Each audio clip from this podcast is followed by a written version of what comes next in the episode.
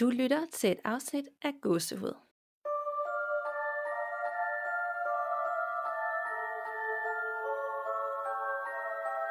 Hej Danika, Hej Nana. og hej til alle jer derude. Ja, hej. Velkommen til episode 50. En milepæl for os. Ja, det er, det er jo halvrund jubilæum. Ja. Og som du også sagde til mig lige inden vi begyndte optagelsen, så er vi jo snart ved 100. Men øh, ja. Der, det er sådan om to år, hvis vi fortsætter det her tempo, så det er ikke lige om lidt. Nej, det er det. Så jeg tænker, at vi godt lidt, lidt må fejre det lidt ekstra den her gang. ja. Men, men tiden går stærkt, så lige pludselig så, så er vi måske ved episode 100, og så, øh, så kan vi grine lidt af det. Præcis. Men det er jo meget sjovt det der med, at der er sket så meget, ikke? Øh, på halvandet år, godt og vel, ikke? Med, først var jeg med Michelle, og så alene, og så er du kommet til. Så jeg tænkte, Ja. det var meget sjovt at høre, hvilke, hvilke afsnit, nu vi skal fejre det lidt sådan, husker du bedst, eller har du været, synes du havde, har du været mest glad for at lave, eller ja, hvilke sådan springer ud for dig? Åh, oh, jamen, altså, der er jo så mange, som har været øh, sindssygt spændende og virkelig øh, fede at dykke ned i. Så det seneste, vi havde blandt andet om reinkarnation, fordi det er i det hele taget bare et super spændende emne, også selvom også alt det, der ikke er, det ved jeg ikke, om man kan sige, der er noget ved reinkarnation, der ikke er overnaturligt på en eller anden måde, men, Mm. men sådan alt det øh, ikke uhyggelige ved det, der også er super spændende. Ja. Øhm, men jeg tror, det, øh, det afsnit, der har freaket mig mest ud at researche til, det har nok været det med spejlene. Ja. Ja, Det var også en, det- det, det var der, der hjemme ved dig, hvor du mærkede det, da vi Ja. snakkede om det, var det ikke? Gud jo, det tror jeg faktisk, det er, nu du siger det. Det havde jeg ikke engang det- tænkt på. Jeg huskede Nej. bare sådan, at du også blev freaket helt vildt ud, fordi at du sad og havde udsigt til en milliard spejle, som jeg har derhjemme.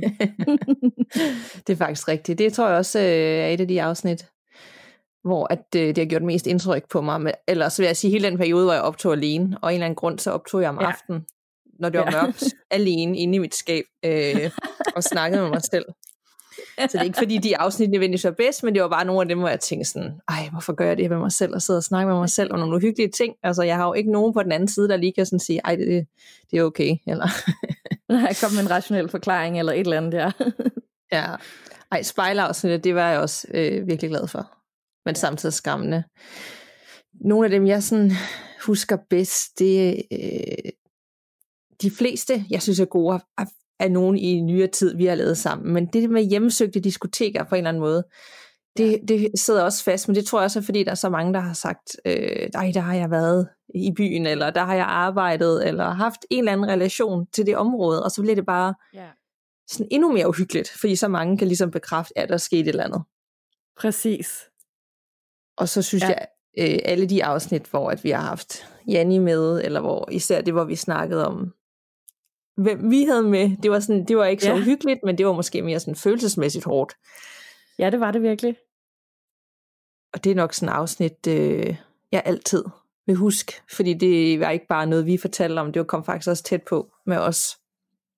Det gjorde det, og jeg synes faktisk også, det har været sådan skældsættende for mig personligt på en eller anden måde, fordi at, øh, at Janne ligesom forklarede, at jeg havde dels en, der muligvis er min oldefar øh, ved min side, og at jeg har den her husgæst, der ligesom hører til bygningen, som kommer forbi en gang imellem, især når jeg holder fest, fordi han synes, det er sjovt.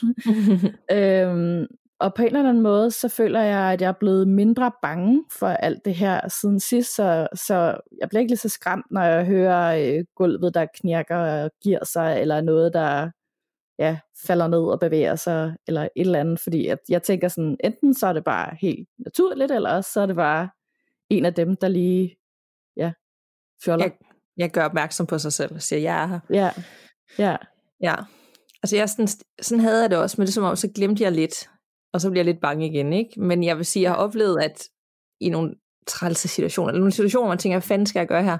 Så kan jeg godt bruge det der, hun siger sådan, at man siger for sig selv, jeg har lige brug for øh, at hjælp til den her beslutning, eller støtte i det her valg, eller et eller andet.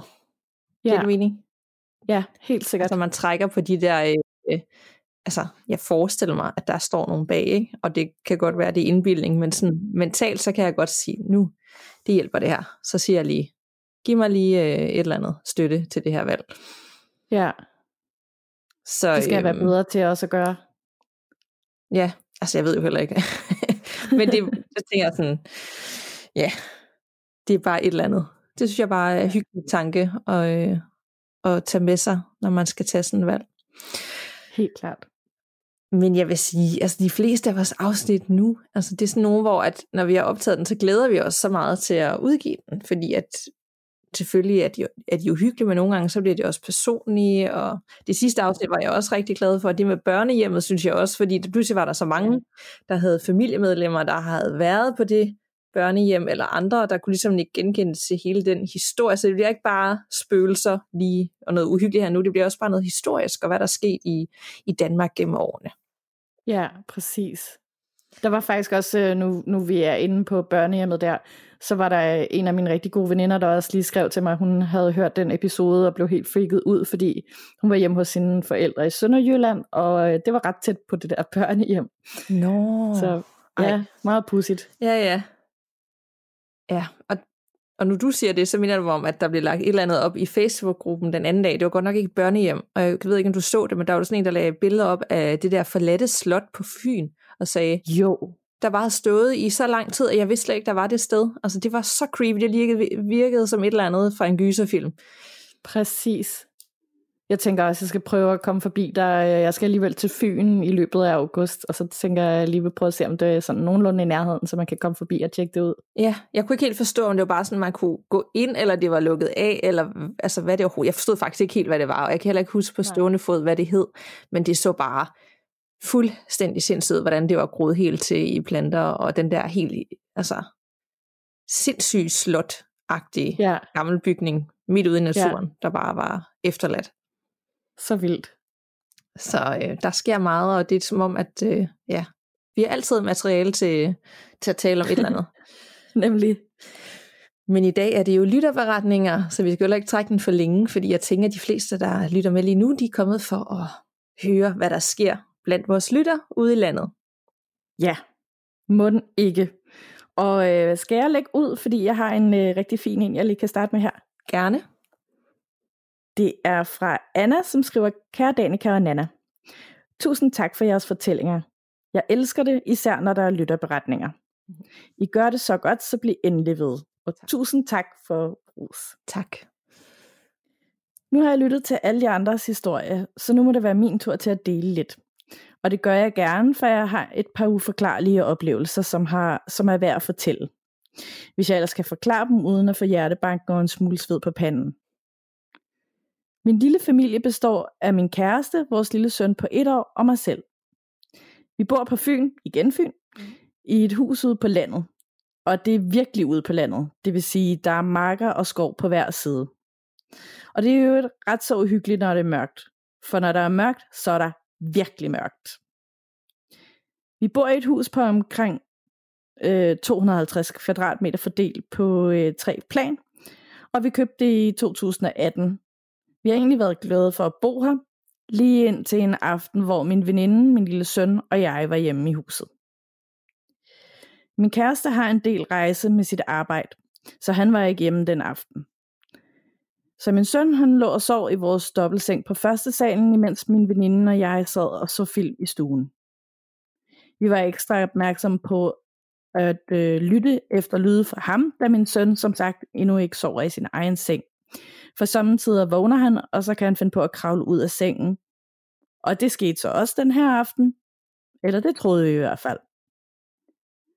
Under filmen hørte vi pludselig et lille bump og en masse små skridt fra etagen ovenpå. Præcis som når min søn kravler ud af sengen og hen over gulvet. Vi hørte ham så gør kravle hen imod trappen, og det giver nemlig en helt speciel lyd, da der er to planker tæt på trappen, der knirker. Jeg er aldrig kommet så hurtigt op af sofaen og løb hen mod trappen. Jeg var sikker på, at han var vågnet, og han var på vej mod et farligt område, hvor han let kunne komme til skade, selvom vi har gitter for. Men da jeg kom hen til trappen, så undrede det mig, at jeg ikke kunne se ham nogen steder. Jeg løb videre op ad trappen og tænkte, om han måtte være kravlet ind i soveværelset igen. Jeg nåede endda at tænke, bare han ikke mangler mig og er blevet bange, fordi han ikke kan finde mig. Men da jeg drejede ind i soveværelset, finder jeg min søn. Han ligger og sover præcis, hvor jeg lagde ham. Da jeg kom ned til min veninde, sagde hun, ham fik du da puttet hurtigt igen. Hun blev heldigvis og sov hos mig den nat, og det var jeg rigtig, rigtig glad for. Før den oplevelse havde jeg en meget mærkværdig drøm. Vi var lige flyttet ind i huset, og jeg har altid drømt meget og meget livligt, men ikke på den måde, som jeg drømte denne nat. Det var næsten for virkelig, hvis man kan sige det sådan. Vores hus ligger lidt højt i landskabet, så ofte er der en hel del dis omkring huset, hvilket gør, at sigtbarheden samtidig er ret dårlig til langt op af formiddagen i vinterhalvåret. Man kan nærmest sige, at huset er pakket ind i en dis i de mørke tider.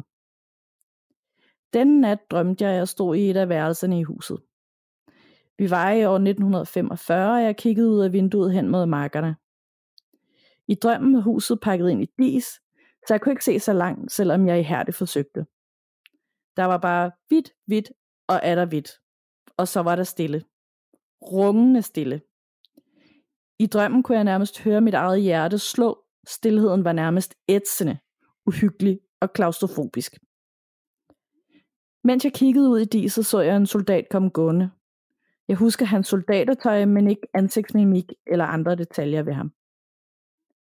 Jeg vågnede med et sæt, og stillheden fra drømmen sidder i mig endnu. Det var så uhyggeligt, og jeg følte mig så alene i drømmen. Måske var den rungende stillhed, der gjorde det. Men hvorfor var det så, at jeg så den her soldat komme gående midt ud i ingenting, og hvorfor var det hele så uhyggeligt? Resten af stillheden, følelsen af stillheden og den uhyggelige drøm sidder stadig i mig den dag i dag. Og jeg oplevede den her drøm meget mere end alle drømme, jeg tidligere har drømt. Måske er det netop også derfor, at den har gjort sådan et stort indtryk. Det var alt for mig. Kærlig hilsen mig. Det kunne godt tyde på, at øh, det hus, de har købt, har en eller anden relation til noget, der er sket i området. Ja. Siden hun havde så stærk en oplevelse, og det, det kender også selv det der med drømme. Og jeg tror ikke, man er i tvivl om, når man bare har en drøm, og så man har en drøm, der man husker for altid, og som har en betydning. Ja, helt klart. Dem, dem har jeg også nogle forskellige af, de drømme der. Men jeg, jeg havde slet ikke tænkt over, at det soldat måske kunne have en relation til stedet i nærheden. Ja, jeg tænker, når hun har set ham der, om det har været et eller andet i 1945, øh, måske lige efter krigen er slut, og ja, nogen der eller lige en, der er kommet hjem, ja. En, kommet hjem, og, eller en, der har været død, blevet slået ihjel på området, og ligesom er der. Men så omvendt det, hun oplever med sin søn, det lyder jo mere som, øh, at det er sådan en, en, en barnlig energi, ikke? Jo.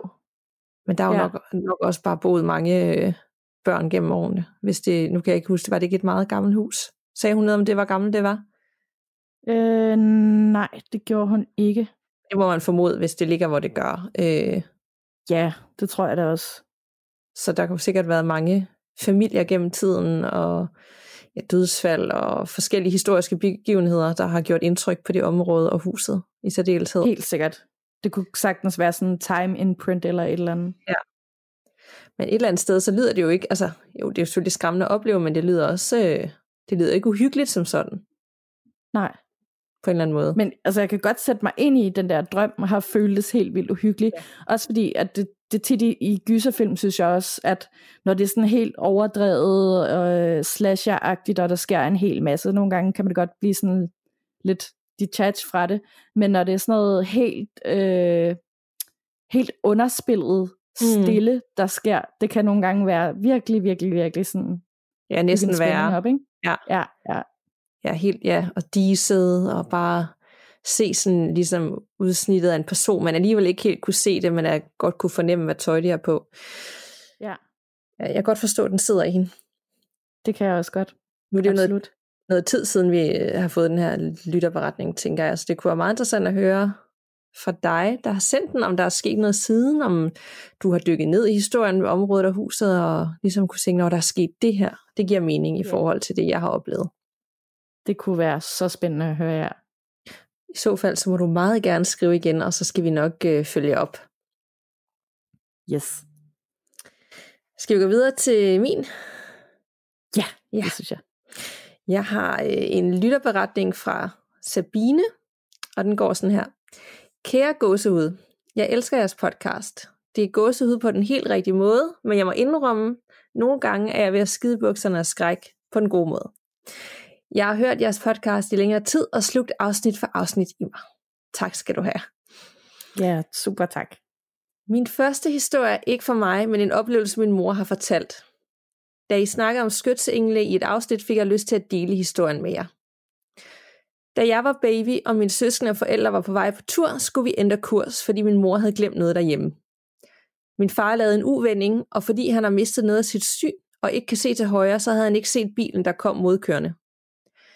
Bilen smadrede ind i os.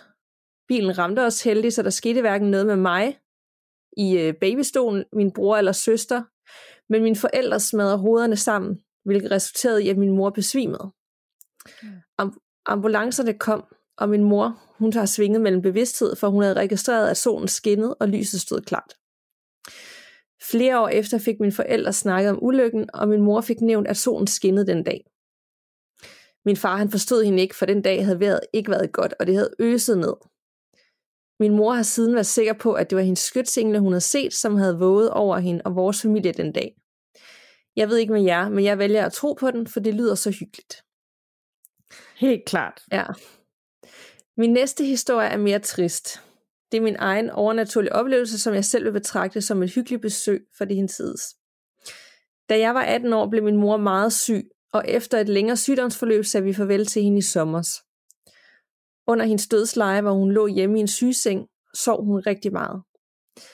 Der var på et tidspunkt, før dag før hendes død, hvor hun vågnede efter en drøm.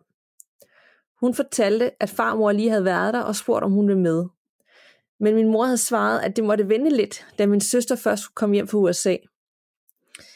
Det skal lige siges, at min farmor døde for tre år siden, og hende og min mor stod meget nært. Det vil ikke undre mig, at farmor vil hjælpe min mor med at tage det svære skridt videre i livet efter døden. Men jeg siger jer, da min mor fortalte det, fik jeg gåsehud. Jeg var slet ikke i tvivl, at farmor lige havde været på besøg, specielt fordi det var min far og jeg, der sad ved min mor. Nu til den sidste historie, som jeg ikke vil kalde en historie, men mere en lille bemærkning. Jeg hører jeres podcast i den rækkefølge, som det passer mig, og vælger lidt hist og pist, hvilket er totalt forvirrende, da Nana pludselig dukkede op i et afsnit. jeg hørte jeres Halloween special, hvor I begge spurgte hinanden, om I havde set nogen dø. Jeg så min egen mor dø, og jeg holdt hende i hånden, da hun udåndede, og det var ikke kun en følelse, jeg havde i kroppen. Det var tusind forskellige følelser, der eksploderede i min krop. Først og fremmest sorg, men også nysgerrighed, tvivl og usikkerhed. Sorg, fordi jeg var utrolig ked af det. Nysgerrighed og tvivl, fordi hvor var min mor nu? Og usikkerhed, fordi havde jeg sagt til hende, at jeg elskede hende nok, før hun udåndede. Svaret er nej, man kan aldrig sige det nok. Men jeg var også enormt lettet, for hun var rigtig syg, og vi de sidste dage bad til, hun ville få fred. Min mor har altid troet på det overnaturlige, spøgelser som engle, og hun troede på, at der fandtes en himmel, hvor alle dine kære hygger og venter på dig en skønne dag. Og det vil jeg også tro på. Det var så mine hyggelige overnaturlige oplevelser. Knus for Sabine. Det er simpelthen så, øh, ja, altså det er virkelig, virkelig, virkelig fin beretninger, og et eller andet sted er jeg også vildt glad for, at hun skrev og tog det der op med, om man har oplevet nogen dø, for det, havde, det har ja. vi jo ikke. Altså, jeg kan godt huske det afsnit, vi snakkede om, vi havde set døde, eller været der efter, men det der med at se, mens de tager deres sidste øh, indånding, øh, den måde hun beskriver det på, uden at have oplevet det, så lyder det bare som den, ja, noget man slet ikke kan forestille sig. Ja, det, shit, det, det lyder virkelig vildt, og, og ja, jeg kan godt forstå, det er sådan, eller at hun har følt det sådan. Ja, og det er også rart at få sat ord på for en, der har oplevet det. Ja. Det der med, at det ikke bare, man er ikke bare ked af det.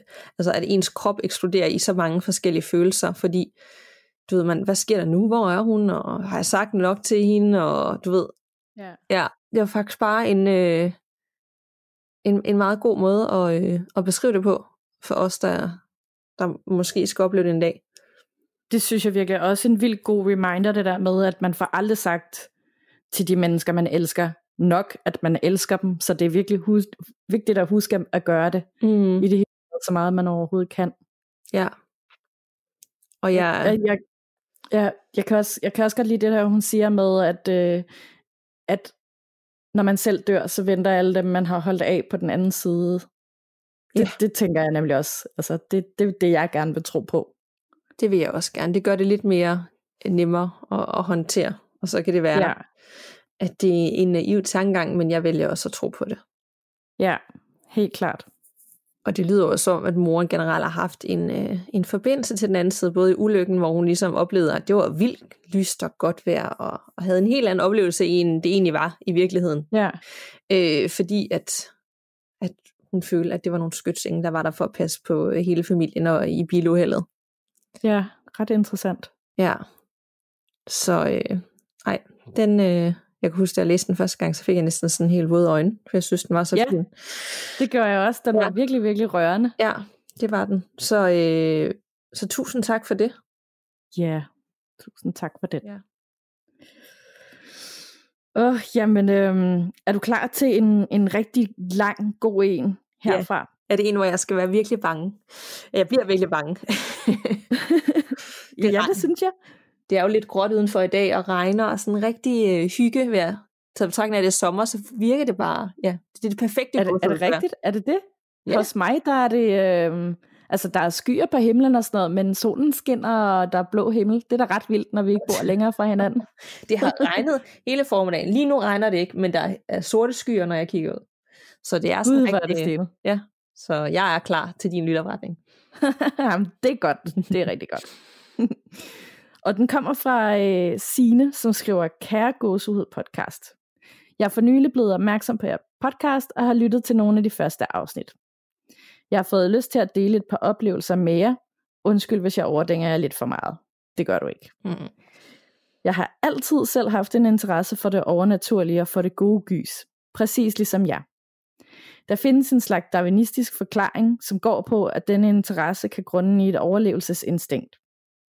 Hvis man træner at blive forskrækket og bange for noget, man ikke forstår, så er man i en øvelsesproces.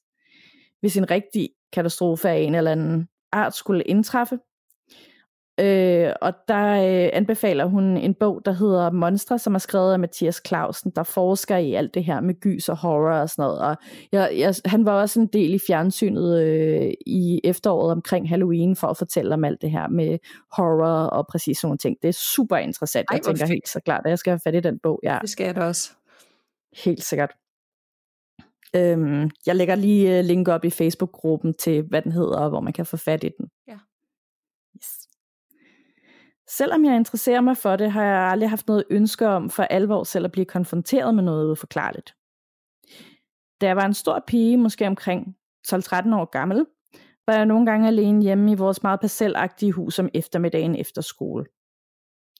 En helt almindelig lys eftermiddag, hvor jeg sad i stuen, begyndte det lange gardin foran havedøren meget pludselig at svinge meget voldsomt og ligesom stift frem og tilbage. Som om der hang nogen i det og gyngede i det. Jeg blev totalt målløs og bange, men også vred. Uden at tænke råbte jeg, stop! efter bevægelsen stoppede fuldstændig. Jeg kan ikke selv forklare hændelsen, men jeg blev selvfølgelig lettet over, at hvad end det end var, respekterede, at, øh, at jeg sagde stop. Jeg har altid drømt meget, ofte ret syrede drømme, og jeg kan næsten altid huske dem. En aften flere år efter stadig i parcelhuset, drømte jeg en rimelig kedelig og meget realistisk drøm. Den gik ud på, at jeg stod op om morgenen og skulle ud på badeværelset, hvor jeg så opdagede, at min lille søster var i bad. Det undrede mig meget, da hun normalt havde at gå i bad, og jeg i hvert fald aldrig gjorde det om morgenen. Bagefter, stadig i drømmen, kom jeg så i skole på gymnasiet, hvor min gode veninde bekymret fortalte mig, at hun var bange for, at hun var blevet gravid. Jeg vågnede og spekulerede ikke ret meget over drømmen, før jeg så kom ud på badeværelset og fandt min lille søster i brugskabinen. Det synes jeg alligevel var lidt underligt. Så da jeg kom i skole og så min gode veninde sidde og snakke alvorligt med en anden veninde, gik jeg hen til dem og fortalte dem om sidste halvdelen af min drøm, inden de havde nået at fortælle mig, hvad de talte om. Men det var altså så netop det, de sad og snakkede om. Min veninde var bange for, at hun var blevet gravid. Den anden pige blev helt chokeret over, at jeg allerede vidste, og mente, at jeg var ulækker. Mærkeligt. Ja, men selve fænomenet, at jeg havde drømt om noget, som jeg ikke kunne vide, druknede lidt i gravitetskrisestemningen, øh, som i øvrigt viste sig at være ubegrundet. Da jeg selv havde tænkt lidt over fænomenet, kom jeg til den konklusion, at min drøm jo faktisk ikke nødvendigvis havde forudsagt noget. Men måske kunne jeg have opfanget nogle tanker fra min veninde og fra min lille søster. Jeg forestillede mig, at min veninde har ligget hjemme i sit hus, som ligger cirka en halv kilometer fra vores, og bekymrede sig, og måske virkelig haft brug for nogen at tale med. Måske har min bevidsthed opfattet disse signaler, og så forestiller jeg mig, at min lille søsters planer om at tage et utraditionelt morgenbad, ligesom har snedet sig med ind i min bevidsthed. Selvom de var relativt ligegyldige begivenheder. Under alle omstændigheder har jeg ikke haft lignende spot om strømmen siden. Som sagt udmærkede den pågældende drøm så også ved at være unormalt normal, og til daglig drømmer jeg som regel noget meget mere mærkeligt drømme. Jeg vil lige fortælle om en enkelt en af de her mærkelige drømme. Jeg er nu et stykke op i 40'erne og flyttede for nogle år siden fra min mand og ind i et kæmpestort gammelt hus med min 8-årige datter, hvor vi boede i et par år. Huset er bygget i 1920'erne af en dansk mand, som havde arbejdet som fængselbetjent på Alcatraz, Alcatraz, men som flyttede tilbage til Danmark og byggede huset, da han fik kone og barn. Man kan se på huset, at der har forskellige typiske amerikanske finurligheder, men det kommer ikke historien der. Da manden og hans kone døde, overtog deres datter huset. Hun boede der også til hun selv døde, efter det blev solgt til det par, som jeg lejede det af. Min datter og jeg sov på overetagen.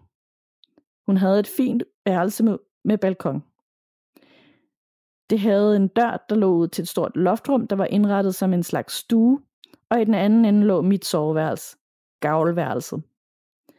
Vi var lige flyttet fra et meget lille byhus, og synes derfor, at vi var kommet op i et helt palads. Og jeg synes godt nok, at jeg var lidt langt væk fra min datter. Men huset virkede venligt nok. Jeg begyndte med det samme at høre lyde om natten ude i det store rum, som adskilt vores to værelser. Det lød som små barefødder, der løb rundt på trægulvet. Men det var egentlig ikke skræmmende.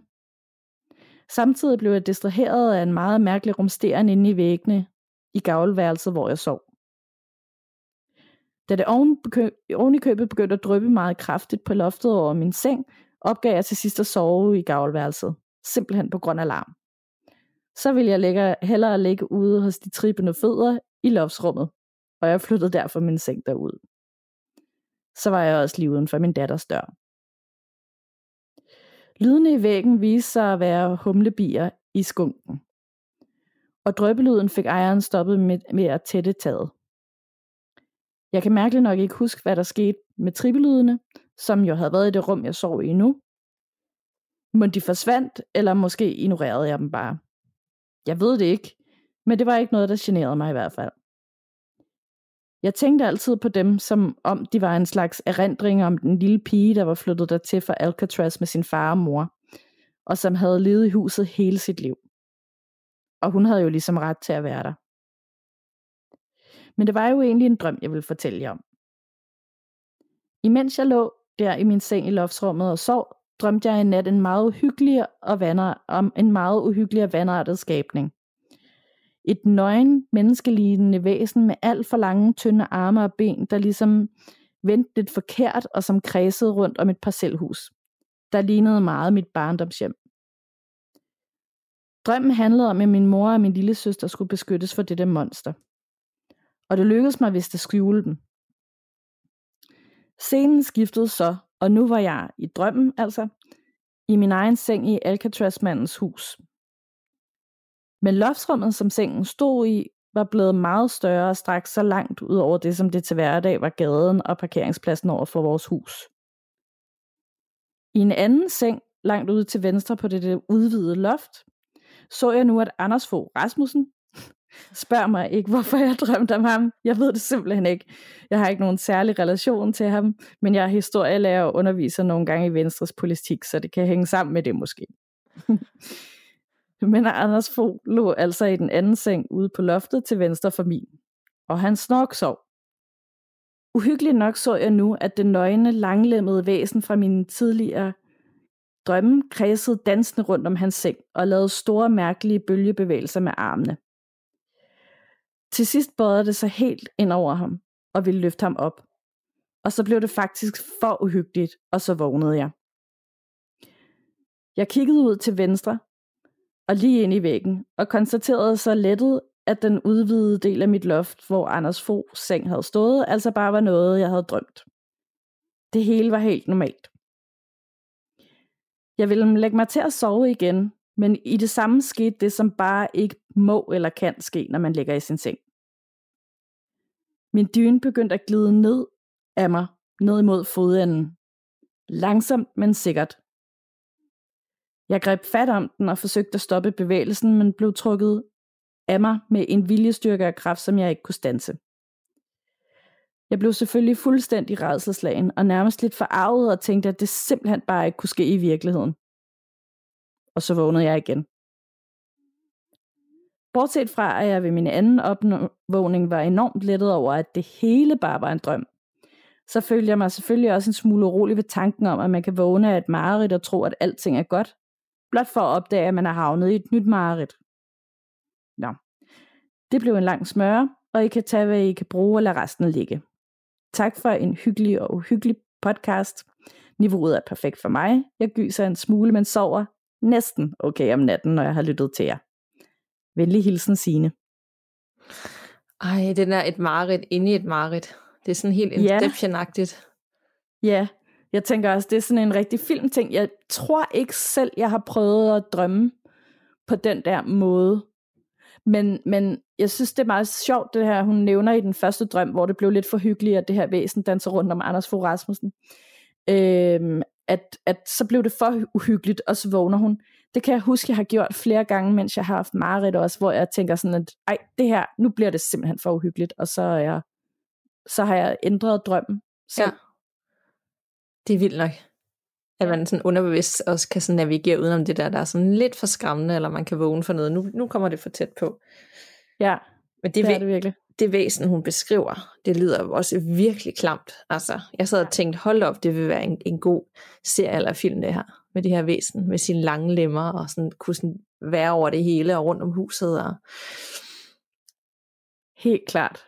Øhm, så var det også meget sjovt, at det, det var bare en meget sjov drøm også samtidig. Altså, det var hyggeligt, men det var også sjovt, at Anders Fogh ja. pludselig var i sengen siden af. Ikke? Altså, jo, man drømmer virkelig de mest mærkelige ting nogle gange. Ja, og i drømmen, så virker det jo meget normalt. Altså, men du, ja. man vågner dagen efter og skal ligesom beskrive det for nogen. Og så kan det være, at man starter, og så tænker man, imens man vil forklare, det, det lyder helt vanvittigt, det jeg sidder og siger nu, så kan man blive helt pinlig over sig selv. Præcis, det er virkelig åndssvagt. Nej, det har jeg virkelig også prøvet mange gange. Men fedt. Ja, Ja, altså jeg kan heller ikke lade være med at tænke på alt det her med, at, øh, at hun ikke ved, hvad der skete på de der øh, fodtrin, barnefodtrin, der ligesom var inde på det der loftsrum, som hun flyttede sin seng ind i. Og hun kan ikke huske, om, om de stoppede, eller om det bare var, fordi hun havde vendt sig til dem, eller ej. Men jeg synes bare, der er sådan flere måder, hun formulerer sig på. Jeg kan ikke rigtig forklare, jeg kan ikke sætte finger på præcis, hvad det er. Men jeg synes bare, der er nogle ting i hendes formuleringer, der gør, at jeg tænker lidt, at hun har helt klart nogle evner, som hun måske bare ikke rigtig øh, tænker over, at hun har, eller sådan har indset, at hun har. Ja, og samtidig er sådan lidt cool omkring det. De skal også være Ja, virkelig. Det tror du har ret i. Ja. Og det kan jo ikke være, altså i og med, at de eneste, der er døde og boet i deres hus er døde, det er jo den familie, der byggede det. Ja. Og datteren. Øh, og det tænker jeg også på en eller anden måde måske er nemmere at acceptere, end hvis det er et hus, hvor der, man ikke har styr på, hvem der har boet der tidligere, hvem er døde, og hvad der er sket. Ikke her, der er jo sådan fuldstændig styr på. De har bygget det, de har boet der hele deres liv, og nu leger jeg det ja. af dem, der købte det af dem. Ja, og hvis det er pigen, så har hun jo ret til at være der. Ja, det ja. synes jeg også er så fint. Ja. ja. Øhm, og sejt han, du ved, kommet fra USA og arbejdet på øh, et af de mest berømte fængsler igennem ah, så tiderne, vildt. ikke? Jo, og jeg, vil, jeg var lige ved at tænke, hun sagde sådan, at man kunne sådan se, at der var noget amerikansk i den måde, han havde bygget huset på, men det var ikke vigtigt for historien, så tænkte jeg, det, det vil jeg gerne vide, hvad, hvad er det for nogle ja. detaljer? At, Præcis, især hvis det er sådan et kæmpe hus, fordi at de er tit sindssygt uhyggelige, sådan nogle amerikanske huse, ikke? Ja, lige præcis. Har han lavet nogle, sådan nogle små rum, og har han taget noget, du ved, sådan nogle teknikker for fængslet med nogle låse og sådan noget? Hvad?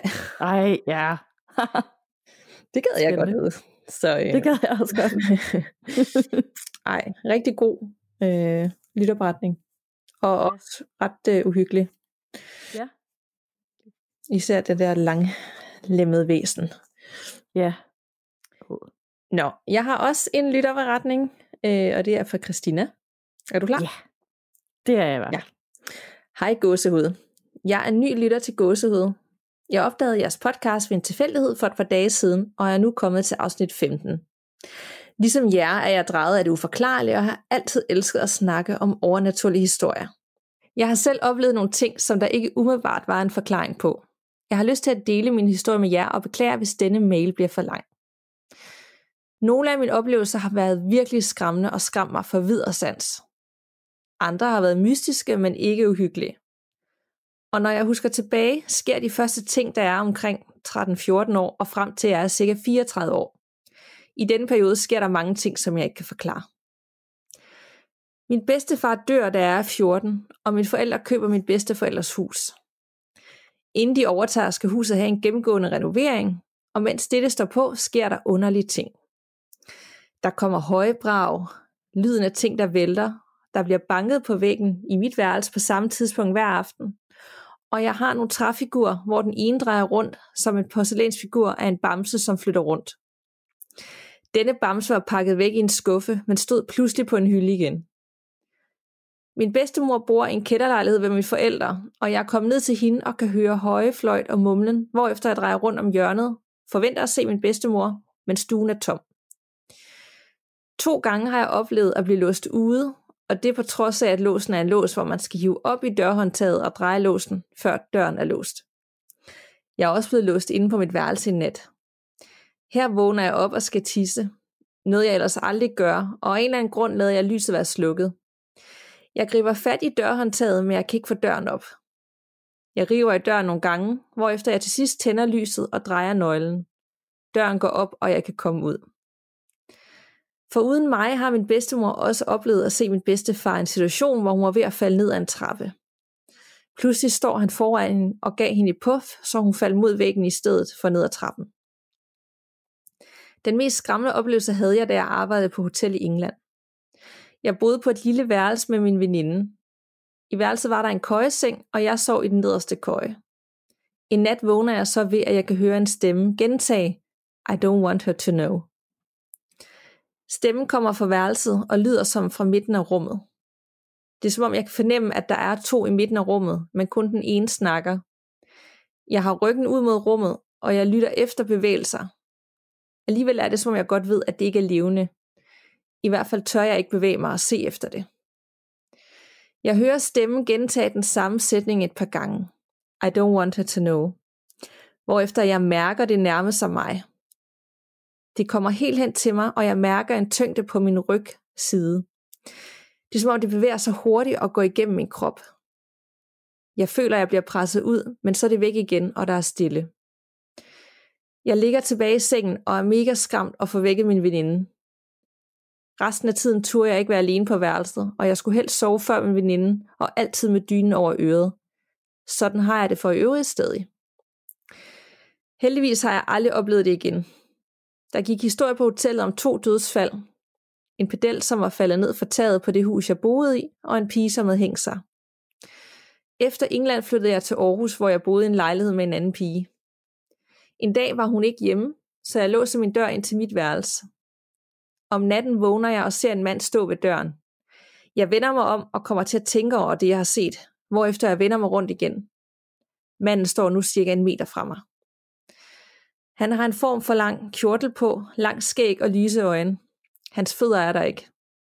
Han er ret tydelig og ser bare på mig med rolig, venlige øjne.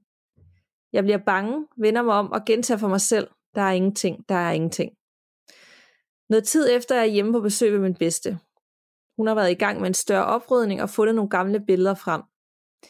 Der er et billede af min bedstefar som ung med fuldskæg og lyse venlige øjne. Nøjagtigt den samme mand, som jeg så den nat. Jeg har set ham en gang siden i en anden lejlighed. Denne gang var en lejlighed i Aalborg. Det var også om natten i soveværelset. Her sagde jeg bare hej, og jeg var ikke bange og sov videre. Lejligheden i Aalborg har givet mange underlige oplevelser. Der har altid været pludselig lugte af tobak eller parfume, skridt i gangen og kolde vinde. Da min kæreste flyttede ind, begyndte han også at opleve ting. Vi er kat, og en aften kunne vi høre en bold med en klokke trille over gulvet i soveværelset. Katten sov vi også på sofaen. Den vågnede og gik hen til soveværelset, men ikke vil ikke gå derind.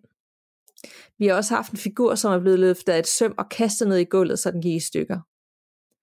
En nat vågnede jeg ved at noget presse mig let ned mod sengen, og jeg hørte en hæs stemme sige, Johannes. Da jeg fortalte til min kæreste dagen efter, blev han bleg. Han sagde, at han for to dage siden havde oplevet at mærke noget og høre en hæs stemme sige, hest. Det var uhyggeligt. I samme periode døde min kærestes farfar, og ja, gæt hvad han hed til mellemnavn, Johannes. Hvordan hest kommer ind i billedet, ved jeg ikke, men jeg er sikker på, at det har noget med min kærestes bedsteforældre at gøre. I dag bor jeg i hus, og det er efterhånden flere år siden, jeg har oplevet noget for uforklarligt. Der er en anden ro her i huset end i lejlighederne. Årene, hvor alt det overstående skete, var år, hvor jeg ikke havde det godt. Jeg har lært at lukke ned for det, men jeg tror på, at vores psykiske tilstand spiller en stor rolle på det overnaturlige, og i de perioder, hvor jeg har haft det svært, er jeg mere modtagelig. I må undskylde, det blev så langt, og det var helt svært at stoppe igen. Det er længe siden, jeg har tænkt på det, og det kommer bare væltende frem. Tak for en uhyggelig podcast. Hilsner fra Christina. Wow, jeg vil, altså... jeg vil gerne lige på forhånd uh, undskylde for mine uh, hæsene. jeg skulle prøve at gengive det, og det gik faktisk så godt, det blev mere en visken. Jeg skulle prøve at sige Johannes og hest på sådan en uhyggelig måde, men det var mere sådan, ja, det må vi altså lige øve os i hinanden og skulle gengive de her ting, som folk har oplevet det. ja, ja. ja, det er rigtigt. Det må vi lige prøve. Ja. jeg synes ellers, du klarer det meget godt. jeg forstår. Jeg tænker, okay, ja ja. Jeg prøvede. Men wow. Øh, ja. Mange øh, forskellige oplevelser. Øh, England, Aarhus, ja. Aalborg. Øh, helt fra hun var lille og så til 34. Og det er sådan, det er altså ikke bare små ting, det er nogle rimelig voldsomme ting, mange af dem, synes jeg. Ja, især det på hotellet der, hvor hun, hun hører nogen tale engelsk midten af rummet, ikke? Jo, øh, jo. Ja, det var virkelig klamt, og man ikke tør vende sig om, fordi man har et eller andet, der fortæller, at det her, det er ikke, øh, det er ikke nogen, der er levende. Altså, det, ja. der er et eller andet her, jeg skal bare blive her, og så bare kunne mærke den komme nærmere, mens man ligger ja. ved at dø af skræk, forestiller mig. Ja, det, den, den, den følelse kan jeg godt, den kan jeg godt genkalde, den har jeg også haft, altså uden at der har været noget sikkert, men bare hvor jeg sådan har sejket mig selv op så meget, at jeg troede, at der var noget, så jeg kan virkelig mm. godt føle den der sådan kolde fornemmelse, man får i kroppen, og bare helt stiv af skræk. Ja. Ja. Ja.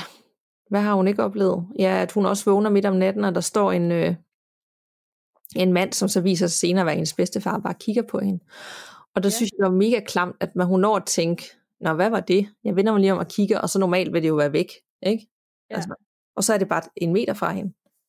Det ja, lyder ja. fuldstændig, og har ikke fødder. Jeg ved godt, det er hendes bedstefar, finder hun senere ud af, men første gang, der ved man det jo ikke. Så øh, der tænker man sådan, wow. Pink creepy. Pink creepy, ikke? Jo. Jeg er ikke sikker på, at jeg er blevet boende, men øh, hun er cool, Nej. så det gjorde hun. Ja, det må man sige. Ja. Og godt, at hun har lært at lukke ned for det også, så man ikke går der og bliver ja, ja. konstant skræmt. Det har vi også talt om det der før. Hvis man er stresset, har meget set til, eller bare er et sted i livet, hvor det ikke lige kører, og man har det svært, at så er det også tit der, man, man oplever mere, eller ja. ja. Og tit også ikke de gode ting, altså ting, man ikke har lyst til at se. Ja som om så bliver man bare modtagelig for en helt anden verden, der ligesom tærer på en. Ja, det er det. Det er, også, altså det er også noget af det, der gør, at jeg godt kan blive i tvivl om det her med. Vi snakker jo flere gange om, om findes der noget, der er ondt? Er der noget af det her, der er ondt? Findes dæmoner? Eller er det bare ligesom mennesker, at der er en forklaring på, hvorfor de er vrede, eller angst, eller kede af det, og det er så at det, der gør det uhyggeligt. Ja. Øhm, fordi, fordi, ja, fordi det godt kan feede lidt. Nogle gange føles det som om, de her ting feeder lidt på ens egen angst og ubehag. Og, ja, det er præcis det øh, nu. Altså der kan man jo også møde mennesker, hvor man føler, at ens energi bliver suget ud, og de tager ja. mere, end de giver. Ikke? Og det kan jo. vel også fortsætte på den anden side, hvor at, øh, ja, så det, det der måske kan føles ondt, men det er jo bare ligesom, at man nu har relationer, der er rare, og nogle, der ikke er så rare. Ja, nemlig. Ja.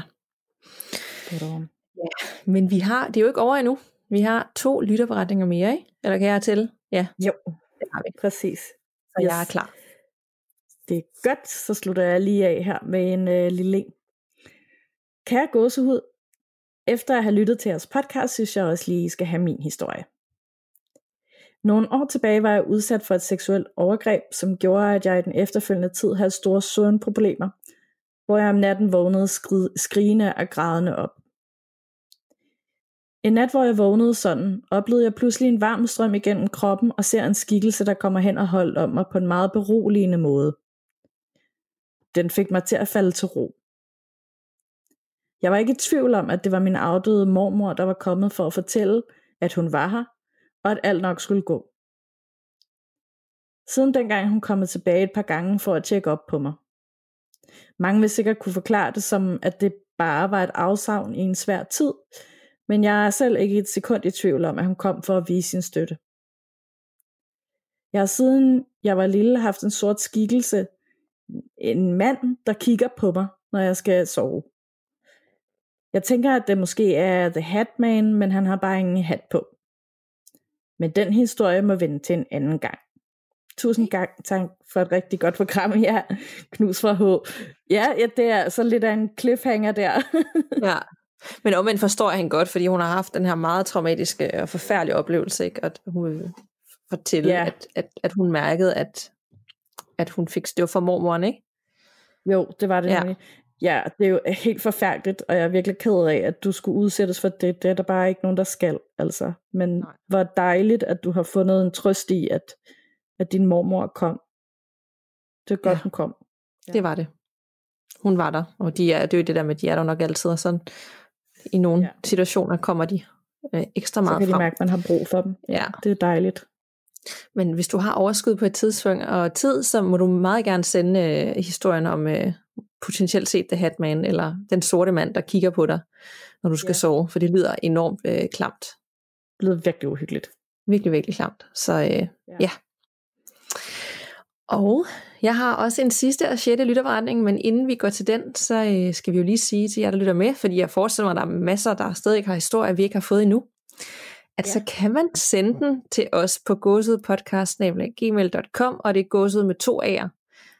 Det kan være for dig selv, det kan være en, du har fået fortalt øh, en vandrehistorie. Ja, hvad end det er, så send det.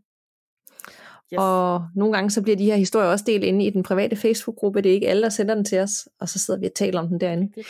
Vi er snart 4.000 mennesker, som øh, elsker det overnaturlige, så skynd dig ind og anmod om at blive medlem af Gåsehud Podcast på Facebook, hvis du ikke allerede er det, og Instagram, hvor at vi deler sjove, uhyggelige billeder også.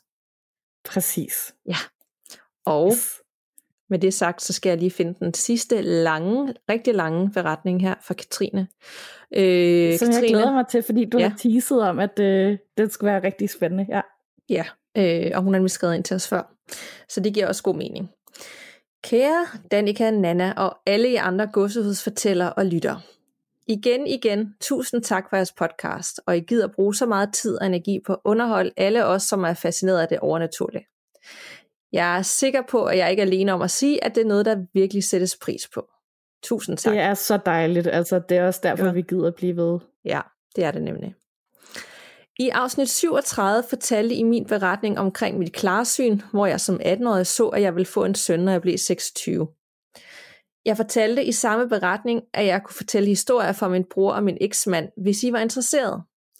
Og det gav I klart udtryk for, at I var, så nu har jeg endelig fået taget mig sammen og skrevet den ned til jer. De er lidt lange, så I kan dele den op, hvis I vurderer, at det er nødvendigt, men her er det i hvert fald. Og jeg har taget den alle sammen med, fordi det kan vi godt lide. Vi vil yes, have hele det bliver aldrig for langt. Nej. jeg vil først fortælle om min bror. Han og jeg har kun den samme far, og det der er noget, som er sket i hans mor og hendes kærestes hus. Huset er gammelt og har haft mange ejere gennem tiden. Derfor trængte det også til at blive frisket lidt op, hvilket min brors mor og kæreste var gået i gang med. Efterhånden begyndte de at mærke små ting ske i huset. En dag sad min brors mor i køkkenet og snakkede med min bror i telefonen, da hun pludselig afbryder min bror og siger til ham, at hendes kæreste står ude i badet og råber et eller andet, så hun skulle lige ud og høre, hvad han ville. Hun går ud mod badeværelset og kan høre, at han råber, jamen så kom dog ind. Hun åbner døren og spørger, hvorfor han står og råber sådan. Hertil svarer han, jamen har du ikke lige stået og banket på? Gulvet ude i deres køkken var lavet af laminat, hvilket giver en helt speciel lyd, når man går på det. Flere gange oplevede de begge at vågne om natten til lige præcis den lyd, at nogen gik rundt derude. Men selvfølgelig uden der var nogen, når de stod op for at tjekke efter. En anden gang sad min brors moster og min brors daværende kæreste i sofaen i stuen og snakkede sammen. Ved sofaen stod et gammelt sofabord, som havde en plade hængende i siden, der kan foldes op, så bordet bliver forlænget. Pladen var meget tung og krævede et godt tag for at folde op. Pludselig løfter pladen sig og bliver banket hårdt ned i bordet igen. Begge kvinder får et chok og spørger hinanden hver, om det var den anden, som gjorde det. Min bror har selv oplevet at gå igennem deres garage med følelsen af at blive overvåget. Han beskrev det som nogle onde øjne, der fulgte ham rum, mens han var derude, og han er ellers ikke nem at skræmme. Min bror er også fascineret af det overnaturlige, og han fik sin mor overtalt til at få en klaverjant ud og gennemgå huset. Den klaviante kunne sige, at der var en gammel ejer huset, som ikke brød sig om, at de gik og lavede om på huset. Selvom det lyder meget klassisk, havde de ikke fortalt hende noget om renovering eller givet hende nogen anden information, der kunne lede hende til denne forklaring. Hun rensede huset, og siden oplevede de ikke mere. Og nu til min eksmands oplevelser. Han har om nogen også oplevet en masse uforklarlige ting, og jeg skal prøve at gøre det så forståeligt som muligt. Han er desuden svensk, så I får samtidig en lille fortælling fra udlandet. Min eks har altid haft nemt ved at tiltrække det overnaturlige. Og da han var 8 år gammel, var hans mor til med hos et medium af ren nysgerrighed, hvor hun netop fik fortalt, at hendes søn havde en let tiltrækningskraft til det overnaturlige, som han vil have med sig gennem hele livet. Da han var omkring 10 år, var han sammen med sin mor hjemme i sin mormor og morfars hus og passede deres katte, mens de var på ferie. De var alene i huset, og en aften, mens hans mor var i bad, gik han fra stueetagen, fra stuen i underetagen op til badeværelset ovenpå, for at høre, hvornår hun var færdig. Lige efter han var gået ovenpå, hørte han tydeligt skridt ned for stuen. Han blev bange og bad sin mor skynde sig ud. De gennemgik hele huset, men fandt for selvfølgelig ingenting. Til gengæld opdagede de, at hoveddøren var blevet låst op. Som 16-årig var han i forbindelse med sin skole i praktik på en stor gård. Han skulle sove i huset hos dem, han var i praktik hos, hvilket var et meget gammelt og kæmpestort hus på over 500 kvadratmeter. Ejerne sov ovenpå, og han sov i et stort rum nedenunder, hvor husets arbejdspiger før i tiden havde sovet. Mens han lå vågen, følte han sig pludselig urolig og blev meget utilpas. Over for den modsatte øh, væg, af hvor han lå, hørte han pludselig, hvad der lød som en hånd bevæge sig langs væggen. Han rejste sig op for at kunne se og lytte bedre. Derefter hørte han den samme lyd af hånden mod væggen, men denne gang ved den væg, han stod ved, og at lyden bevægede sig hen mod ham. Han skyndte sig at løbe op og vække ejeren af huset, som så fortalte, at der engang imellem skete nogle mærkelige ting i huset, men at han ikke skulle være bekymret. Efterfølgende sov han også ovenpå. Det mest skræmmende, han dog har fortalt mig, er ting, som er sket de seneste år. Efter vi gik fra hinanden, flyttede han tilbage til Sverige. Her fandt han et lille gammelt hus midt ude i skoven. Så snart solen gik ned, var det bælragende mørkt, og der kunne høres en masse dejlige dyrelyde, såsom uler og flyvende flagermus og dyr, der gik gennem skoven og knækkede grene inde på skovbunden. Total klassisk horror story, og måske lidt dum, når nu han har så nemt ved at tiltrække alt muligt mystisk. Han så flere gange grålige skygger passere hans vinduer, og at sensorerne tændte for lyset udenfor, uden der var nogen dyr at se. Han oplevede, at hans hoveddør stod ulåst, når han kom hjem for for eksempel arbejde eller indkøb. Og vi snakker altså om en mand, som tjekker, at bilen og hoveddøren er låst fem gange, før han går fra den.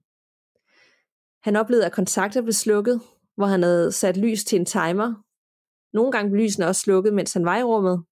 Og efter noget tid begyndte tv'et at tænde eller slukke af sig selv. Og en enkelt gang, lige efter tv'et pludselig blev slukket, og alt derfor var stille, hørte han en dyb herrestemme rømme sig med et vredt og irriteret. Da han en dag gennemgik husets kælder, fandt han et gammelt billede under oliefyret, som viste en af husets tidligere ejere på sin 70-års fødselsdag. Han tænkte det nok var manden, der gik rundt og lavede lidt ballade. Min eks var på det tidspunkt efterhånden vant til, at der skete lidt, og selvom der skal meget til at skamme ham, kunne han dog med tiden ikke falde i søvn uden tændt lys, fordi de ting, der skete i huset, på en måde tog til, når lyset var slukket. Nu bliver historien først rigt, rigtig creepy og måske lidt indviklet, men jeg skal forsøge at forklare det bedst muligt. Ej, shit, jeg synes, den har været ja. rigtig creepy indtil videre. Min eks har en god kammerat, hvis søster er klaverjant, og hvis kæreste også har specielle evner. Hun er ikke klaverjant, kæresten, og hun kan ikke kommunikere med ånder. Til gengæld kan hun se, fornemme og gengive følelser for den. Vennen og hans kæreste var på besøg, på et tidspunkt besøg i huset hos min eks. Som sagt var det et gammelt hus, og hans kammerat skulle hjælpe ham med nogle udendørs ting, mens kæresten ville lave mad til den. Mens hun stod i køkkenet og kunne se gutterne fra vinduet ude i haven, hørte hun en dør gå op. Hun tænkte ikke over det, men hun kunne fornemme, at der gik en kvinde rundt i køkkenet med hende, som begyndte at råde rundt i køkkenskabene. Hun blev utilpas og råbte til mændene, at de snart gerne måtte komme ind. Da de kom ind, spurgte min eks, om hun havde været nede i kælderen, siden døren stod åben. Den dør er nemlig ellers altid lukket, fordi det er koldt dernede. Mens de sad i stuen, så kæresten pludselig en mand stå ved siden af min eks. De ånder, hun normalt ser, er mere som grålige skikkelser, men denne gang så hun den her mand tydeligt. Han havde slidte jeans, lignende bukser på, en slidt skovmandsskjorte, og han var en ældre mand med gråt krøllet hår og lidt hængende kinder og pose under øjnene. Kan I huske, at jeg nævnte det her billede, som min eks fandt af den tidligere ejer? Så kan I nok også gætte jer til, hvordan han så ud på billedet. Hun sagde, at han virkede vred og irriteret, men ikke voldsomt farlig. Hun var dog ikke tryg ved at være i huset på noget tidspunkt, specielt ikke efter det her. Vendens søster, som var uddannet klaviant, lavede engang en slags lille seance for min eks.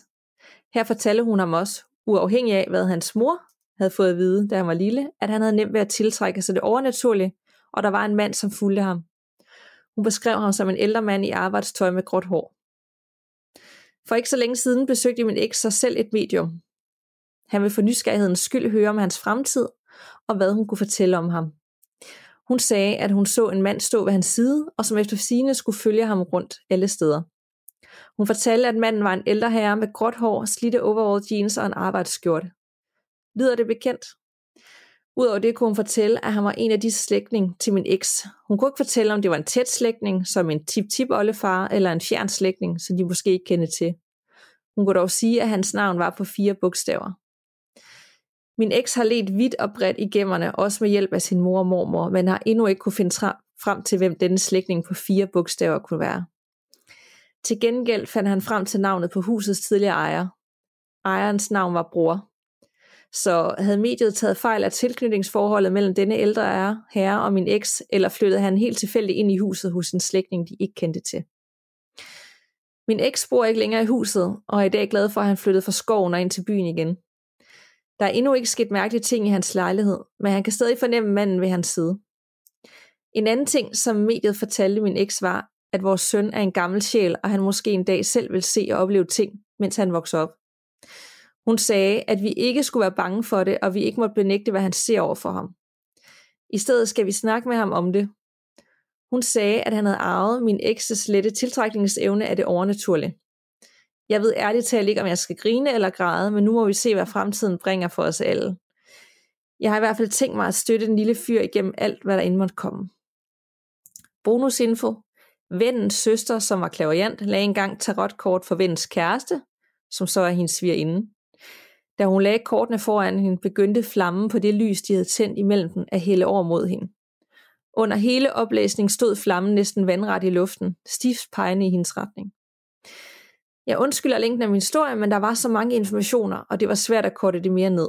Håber, I kan bruge det alligevel, og tak igen for en fantastisk podcast. De kærligste hilsner for Katrine. Wow, hvor starter man lige, ikke? Se jo, igen. det, oh, men også lidt af en cliffhanger, det er lige at slutte på den der flamme, der pegede over på hende på den måde der. Ja. Det kunne jeg da godt tænke mig at vide, hvad det betød. Det har jeg aldrig hørt om før. Ikke, øh, ikke, ikke sådan vandret i luften peger over. Nej, det lyder ret vildt. Og så hele tiden, ikke, ja. ikke bare lige sådan to sekunder, Nej. men bare sådan i hele seancen. Ja.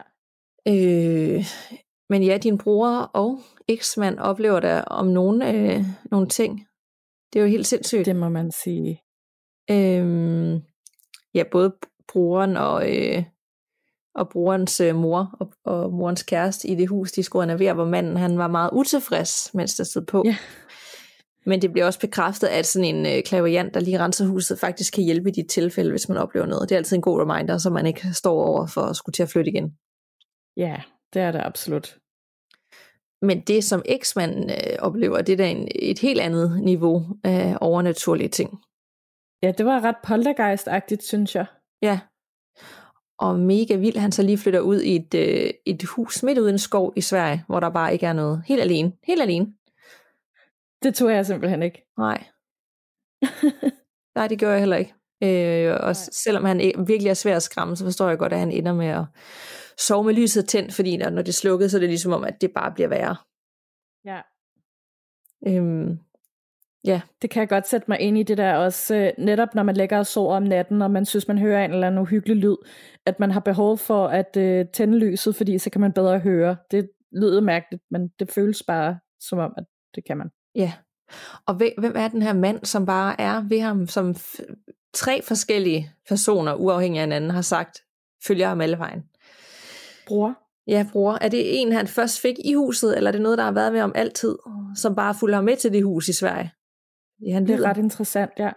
På en eller anden måde, så får jeg ikke sådan, altså, som hun sagde, hende der kæresten, til kammeraten, at det er jo ikke fordi, at han er farlig, men jeg får bare, hun bliver også utryg ved at være der, ja. og han var der. Så det er ikke sådan en, en nødvendigvis en rar person, der følger en rundt. Super. Ja. Ikke en positiv, glad ånd. Han lyder som om, han har nogen, noget vrede, eller sådan, men han bare har klinget sig fast til ham, fordi han har nogle evner, og så følger han ham i alt, hvad han gør. Ja, det må være træls. Det lyder ikke ret fedt. Der tænker jeg, kan man ikke også gøre noget der, når man så er ved de her medier eller klaviante? Kan, de så, kan man så ikke sige, så må du godt fjerne ham, hvis du kan se ham, eller gøre et eller andet?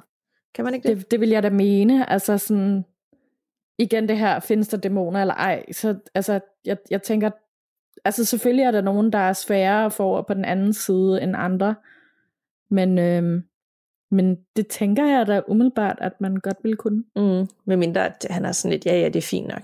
Det, det, han fylder ikke så meget længere. Han må godt være der. Ja. Det er der jo nogen, der er meget cool med. Ja. Øhm, Ja, men måske, hvis det generer ham, skulle han arbejde lidt med at prøve at, at lukke ned for det, for jeg synes da godt nok, at han har nogle vilde oplevelser. Det må man sige. Uha. Så det var øh, den opfølgende historie fra den, som hun havde med i afsnit 37 om klarsyn. Hvis man vil tilbage og lytte til den. Ja.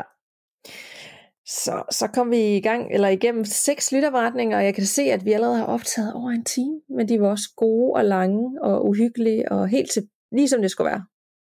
Absolut, ja. Virkelig, virkelig godt. Så øh, ja, nu skal vi jo bare forestille vores dag oven på det her, men det må vi jo selv finde ud af. ja. yeah. Så håber jeg, at øh, solen begynder at skinne lidt over hos dig også. Det håber jeg vel nok også. Lad os satse på det. Ja. Men Tak for snakken, Anna. Ja, i lige måde. Og vi lyttes ved. Og pas på derude. Man ved jo aldrig, hvad der venter bag den næste dør.